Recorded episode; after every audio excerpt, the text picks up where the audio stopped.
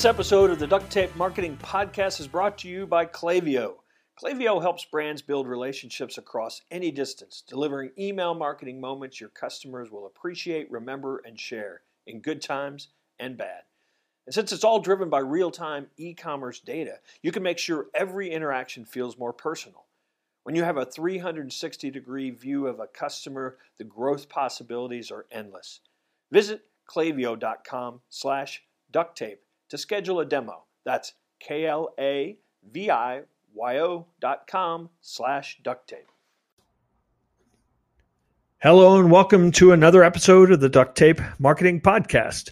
This is John Jantsch. My guest today is Spencer Sheinin. He is an entrepreneur and CPA, the founder of and CEO of Shift Financial Insights, and he's also the author of a book we're going to talk about today called Entreprenumbers the surprisingly simple path to financial clarity. So, Spencer, thanks for joining me. Yeah, this is this is excellent. I'm excited to be here. Thank you. So, I read somewhere that you call yourself uh, uniquely positioned to serve as a translator between accountants and entrepreneurs. Why do we need a translator? Yeah, great question. So, I'm I'm fortunate that I, while I am a CPA, uh, I did I actually got my CPA back. Uh, about 20 years ago, even more now. And, but most of my career, I've been an entrepreneur. So I've actually had bricks and mortar businesses in manufacturing, mm. construction, cold storage, and now I have a financial services business. So, you know, I, I've experienced life both as the CPA and as the entrepreneur. And the reality, accounting is a language. It's a technical language that I went to school for three years to learn how to write, create, interpret, read, review. And most entrepreneurs never did that.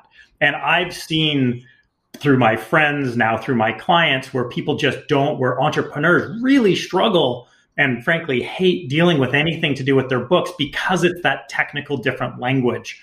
Uh, maybe everybody has a little bit of knowledge, but really understanding and really understanding those stories buried in the statements is kind of what's missing. And that's where that's where I, I feel like I I speak both languages fluently and can can be that link, that bridge between the two groups. Well, so is this technical language still? I mean, why do we have it? Why do we use it? if if it if it really only serves to kind of uh, keep an entire industry um, alive. Now, and again, I'm being a little facetious, but I mean, sure. why does it exist? So, uh, you know, I, there's no issue in my mind for the underlying purpose of accounting, and I mean, it does. It, it is available, and it does create the foundation. I think the piece that's missing and where the language barrier is, is in the interpretation. So sure. being able to actually draw out those critical things. I mean, I call them the financial insights. So what are the top three things through a financial lens you need to know about your business? So, I mean, why does it, it's almost like think about getting an MRI, right? If you went to get an MRI at the hospital and they handed it to you, you'd be like, okay, cool. Like, yeah, I know it's an MRI, but I can't read it. It's kind of the same thing. You need that technical underlying MRI technology in order for the doctor to diagnose what's going on. You need the financials in order to interpret what's going on in your business through the financials. So that's why I would say we still do need, as much as I, I, I don't love the, the day-to-day element of accounting, it is still critical, unfortunately. Well, well, would there be um, an instance where because I, I, you know, I do marketing, and I mm-hmm. have, you know, no, over the years had a number of CPA firms um, as clients, and a great deal of what they were typically trying to do. This is the reason I hired a marketer mm-hmm. was move from historical reporting to much more of a coaching or planning, you know, proactive model. Sure. And and what you know, what is that going to take for for that industry to actually do that. It's almost, I mean, as a typical entrepreneur, I just like give me the picture book um, is mm-hmm. what I want, you know, of the finances. But why can't they do that? Let, let me put it in terms of a construction project for you. So imagine you're going to build yourself a dream home. Okay. Right. You're probably going to deal with a general contractor, maybe a builder. They're probably going to call themselves that. And underneath them, they're going to hire a bunch of sub trades, skilled, be it labor, um, pardon me, um, uh, uh, carpenters, um, plumbers, electricians, And then there might be, depending on the size of the project, one or two laborers whose job it is to haul the lumber and haul the concrete and dig ditches, that Sure. type of thing. Sure. And we all intuitively know that we need that entire stack to build a house. But now the same thing goes with the accounting department. The difference is at the bottom, you know, that's the transactional function. That's the bookkeepers, the uh, the clerks. And what happens for a lot of small businesses is because of the cost of hiring a bookkeeper and a controller, which is the reporting and compliance function, and a CFO, which is the strategic function. Small businesses can't afford that whole stack. So we end up hiring a bookkeeper to handle the entire accounting department. Well, Hmm. that's kind of like hiring a laborer to build you an entire house. Different people on the construction site have different skills. Different people in the accounting world have different skills. So the bookkeepers might do a great job of getting the data into the system, but unless you've got somebody who knows how to diagnose the financials, or unless you have that general contractor, the, the accounting equivalent, you're just missing uh, a critical skill set and you know, we all think about, oh, well, I'll give it to my bookkeeper or accountant, and we use the term really broadly. But there are so many disciplines within accounting and even within bookkeeping that we're often going to the wrong person trying to get that information. So, what do you hope then to accomplish with entrepreneurs then? As because I, I uh, that that analogy you just gave me makes sense. Um, so, Mhm. how do we solve that problem? Yeah, great. Um, what I'm hoping to achieve through Entreprenumbers. So if if we go to Simon Sinek, start with why, which I imagine you're familiar with. You know, my why is I believe entrepreneurs can change the world, and my why is to help them through their financial blind spot. So Entreprenumbers is a really it's really a do-it-yourself guide to how to change. So I'm looking to create a paradigm shift where the entrepreneur doesn't have to become an accountant to understand their accounting. But what I'm trying to do is empower the account- entrepreneur, let me get my words right, to empower the entrepreneur to confidently direct their accounting teams to not only get the information they need when they need it, but most importantly, in a format that works for the entrepreneur. Intuitive, simple, quick, easy to make decisions, no accounting lingo, no complex reports, clean and simple. So, how do we get from the MRI and to that clean and simple? Yes. Sure. So, I mean, obviously, that's the, the to summarize in, in a couple minutes a, a 150 or 200 page book. Um, a lot of it actually has to do with two things. One is data visualization. So, how do we take financial statements, which are complex and bulky, and like I said, technical, and turn them into a picture? Now, we're doing this visually, so it's a little bit harder. I can't show a picture, but just imagine a chart, you know, with an X and Y axis, and we're looking at kind of like a, what would otherwise look like maybe a stock chart where you can see how the price is going up and down over time. Now, if you just imagine your net income, for example, as that stock line, and then you've got last year at the same time and your budget, assuming you have a budget, and you can look at that and you can instantly know in literally less than two seconds is my net income better or worse than last year? Is it better or worse than budget? How am I trending over the year?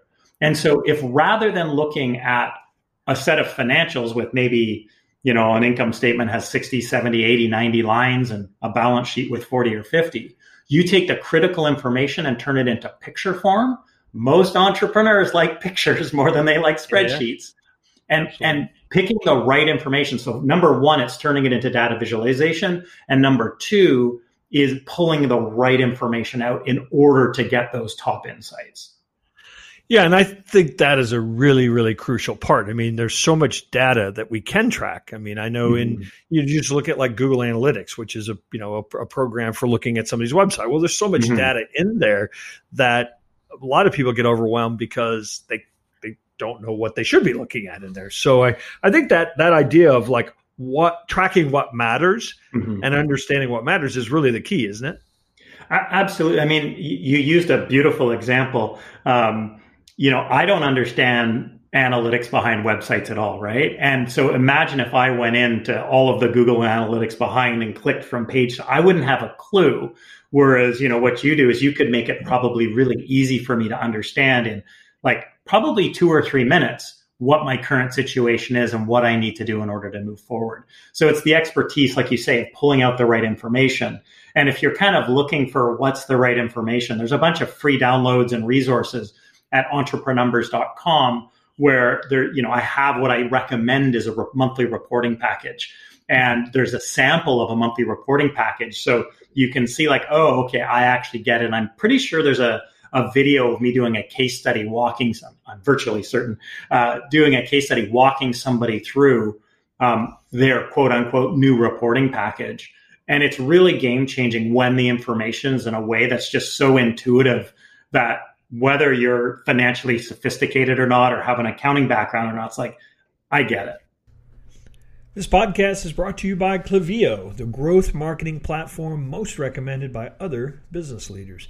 In uncertain times, supporting your community and growing relationships with your customers is a strategy that will be appreciated, remembered, and shared. In good times and bad, open and empathetic communication with your customers is key. Email is and always will be one of the best channels for delivering these communications. Visit klaviyo.com slash duct tape to schedule a demo. That's K L A V I Y O dot com slash duct tape. So, would reporting like that, for example, um, be actually more useful to a bank? Instead of, so, you know, they always ask for the balance sheet and for all this yeah. stuff, but would reporting like that actually be be more useful in telling the story of the health of the business? Yes and no. Uh, the bank is still going to want the traditional financial statements, and so I, I call that like the, on, the help, basic. Help me out here, Spencer. I'm trying to throw all of this stuff out the window and, and just like pictures. Give me so, the picture. So here's the here's the balance. if you actually look at the monthly reporting package I mentioned on Entreprenumbers, it's broken into a few sections. The first sort of well on the page it looks like about three quarters that's all the stuff that's for the entrepreneur. Those are the, those pretty pictures you're talking about, yeah. the intuitive stories, the insights. At the back end, which is actually probably more pages, is the traditional financial information that I call the hygiene. That's the basic hygiene, the day to day stuff that we all kind of hate about accounting, but has to be there. It's the necessary evil of accounting. That's for bankers. That's for if you ever get audited. That's for if you ever want to sell your business. You know, your buyers, bankers are going to go through all that stuff, all your hygiene. So all of that has to be there as well. So the way that I recommend putting the package together is all the stuff for the entrepreneur up front and all the stuff for the bank at the back. Now, here's the thing. If you have your package like that, where it absolutely does help the bank, is if you're going for a loan and they look at this and go like, wow, this person has their act so together. I am more likely to trust what they're doing and their planning. So while technically they're just going to go into their risk departments and plug in your financials into their models and you'll never understand it. You'll never see the person who actually determines if you get a loan or not. But you're putting your best foot, foot forward with a complete package. They're like, wow, they actually understand their numbers. You're already 80% ahead than most of entrepreneurs. I, I, do have to tell you that that you, you, the use of the word hygiene, you know, may, actually makes this stuff scarier um, to to me. But well, you know, think of hygiene like the bathroom in a restaurant. Okay, like be a restaurant owner for a moment. No, no, no, I'm serious. I'm serious. Okay, all right, I'm with you. Okay, so you're the do you own you, you have a restaurant? Of course, there's a bathroom there. Is the bathroom for you? N- not mostly. Not mostly. It's for your customers and right. then your staff. And if you happen to be in the restaurant and need to use the facilities, you'll use it. Same thing with your accounting hygiene. It's not for you, the entrepreneur. It is for the bankers. It is for the auditors and all that stuff. And yes, you've got to get it right. That's just basic stuff that's just in the category of, yeah, it sucks, but you got to get it right. It's the insights. It's, it's it's the, the, the hygiene is there to actually deliver the insight so that you can go in and do that work. And I mean, if you walk into a nice restaurant and the bathroom is a disaster, ugh, you, you don't feel so good about those clams you're about to have for dinner, right? So, and, and I chose clams because it really makes you nauseous. But anyway, um, it, it's actually quite similar. So, you know, you've got to get the hygiene right to inform the insights. The same way you just have to get the hygiene in a in a restaurant right. There's just no way around it. You have to do it. Sorry. Uh, uh, no, all right, all right. So, so you really got my attention in this book with the top three insights. I like small mm-hmm. numbers. um, mm-hmm. you know, of things to pay attention to. So, how what what's the eventual process, you know, to getting to these? I mean, is this something that sure. evolves? Is it something where you could walk into a business and look at their financials and go, "Oh, here's what here are, here they are," or is this just like a, a living, breathing kind of evolving thing? So the, the top three insights should evolve over time as the business evolves. And, and I approach it from a perspective of A, you can always get stuck in analysis paralysis. So let's not do that. Yeah. And, you know, let's start with there's, there's actually a list again on that free download of the reporting package summary and a sample of the types of analysis you might want to do. And starting with the easiest, is really a budget variance analysis. Let's assume we have a budget where I don't think we have time to, to bust into the budget conversation today. Then prior year variance analysis. How am I doing compared to budget? How am I doing compared to last year? And then it gets a little bit more complex and it gets into some of the, and this, these are stuff that you entrepreneur shouldn't be doing. This is stuff you should be yeah. demanding your accounting team is doing for you.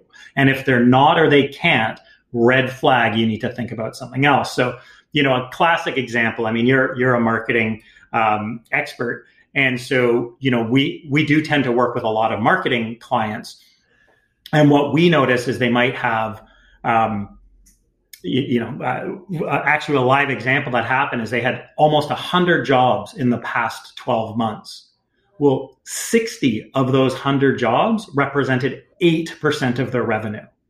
So they mm. spent over half of their time on jobs that contributed to less than 10% of their revenue.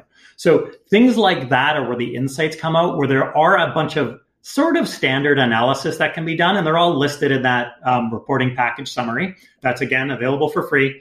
Um, different ways to look at it. And again, you should be holding your accounting team accountable to delivering that to you because the reason the insights are so important is the example I just gave they were actually losing money on over half of their clients because they were too small. Yep. Whereas before they had insights, they were spending a bunch of time worrying that they spent $1,500 too much on uh, office expenses. Bad example right now because a lot of people don't have office expenses. But um, point being is they were trying to track down, well, we overspent by 1500 Well, your labor is off by 80,000 I don't really care about the $1,500 office expense problem until I can solve the $80,000 labor problem. Let's go after those big things first to actually really drive profitability into the business.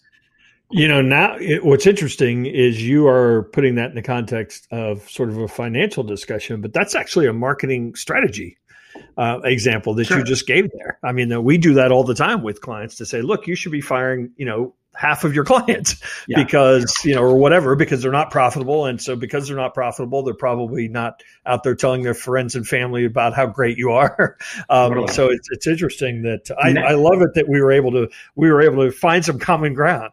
Totally. And now imagine you've got a list of all of your clients rank ordered by most profitable to least profitable and you can now set a new uh, hurdle rate where we want minimum profitability per client of X. Everybody below that either gets a price increase or a thank you, nice to work with you letter, or you have to find bigger clients. So imagine the power of not only doing that intuitively, but knowing to the client who fits your model and who doesn't. So you're not wasting time on the wrong ones. That kind of stuff is game changing.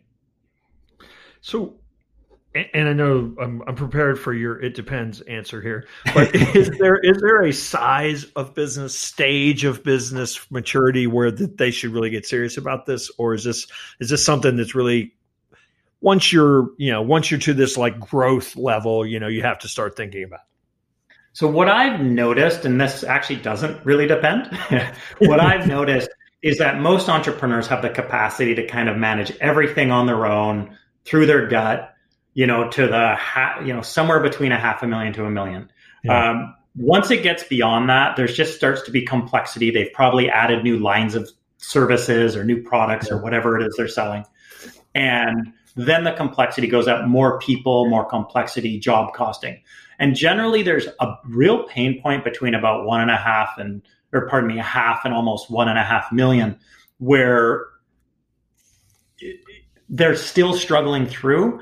And then something magical happens somewhere in the range between one and two where the pain gets real. and the inability to understand the, and the quote unquote flying blind feeling of not having meaningful financial information gets painful enough that they actually do something about it. Because until then, the pain of dealing with accounting is actually more painful than not having good accounting. Yeah. You know, because like there, there's a survey, 40% of entrepreneurs think accounting and taxes is the worst part of owning a business. So that's nearly half of entrepreneurs feel that way. Yeah, yeah. That's why it ends up lasting a bit. And frankly, entrepreneurs end up in crisis mode. Well, you know, it's interesting. I'll bet you there um, is data that would back this up. I've worked with a lot of entrepreneurs that get stuck there at that mm-hmm. level, totally. that that million ish level, and they're nice, happy, seemingly successful businesses at that level, but they can't get beyond that. And I, I, I suspect that what you're just talking about is maybe one of the reasons. I mean, there's definitely going to be a few reasons. I think the lack of financial clarity is a huge one. It's so empowering when you know your numbers and you know that these are the type of clients that are profitable. You know, this segment of your business is not profitable. You know uh, where money is leaking out. You've got that early warning system when things aren't going the way they should from a financial perspective. So yeah. much easier to move under those circumstances. Now, there are other things they have to learn and they have to learn and master their marketing. If they're not getting in front of clients, they're not going to be successful either. So there are, you know, there's probably a half a dozen really critical fun, fun, fundamentals, marketing being one, accounting and finance being the other, uh, one of the other ones for sure. But I think having clarity though around that idea of of exactly the kind of client from a mm-hmm. financial mm-hmm. standpoint, not just from a behavior or mm-hmm. problem standpoint, from a financial standpoint, would probably stop some entrepreneurs going, "Sure, we can do that. How hard could that be?" You know, when they take a new client um, that isn't right. You know, I, I think that that's you know totally. having having the financial clarity might actually give them sort of the posture to say no, maybe more often. I mean, I think that's you know not the inability to say no for a lot of entrepreneurs is as is as problematic as yeah. taking on the wrong client. I mean, it, it is the problem for sure. Yeah, yeah, um, yeah. And and by the way, I've seen instances where clients who were a great fit financially were a terrible fit culturally, or you know, for how right, they right. line up. And sure. The decision was made: we're still not going to work with that client going forward because they're they're causing disruption for the business. Cool. Yeah, yeah, it, yeah. it's a mix of both for sure. makes total sense. Spencer, uh, where can people find out more about Entreprenumbers and some of the, the, the resources you mentioned? Sure. Entreprenumbers.com uh, is a great spot. Some free downloads, free information. There's a link to the book, of course. Um, I'm Spencer at shiftfinancial.co, not .com. The Entreprenumbers is .com. Spencer at shiftfinancial.co. And uh, I'll tell you what, just as a, an offer uh, to your listeners, the first half dozen that that reach out to me with duct tape marketing as the um, subject line, I will do a free consulting session where I'll actually go through their financials with them and tell them whatever I see, whatever I notice. Um, I can usually pick out if there's some bookkeeping issues going on. I can help them see what insights might be relevant for their business. So free uh, free opportunity for the first half dozen that put duct tape marketing uh, in their subject line to me. Awesome. I appreciate that and and and be prepared to have Spencer question that miscellaneous category in your chart of accounts. yes, I, I hate the miscellaneous category. I suspected you might. Spencer, thanks so so much for uh, stopping by, and uh, hopefully we'll uh, run into you when we can all get back out there on the road again someday. Thanks, John. That was super fun. Really appreciate it. Yeah.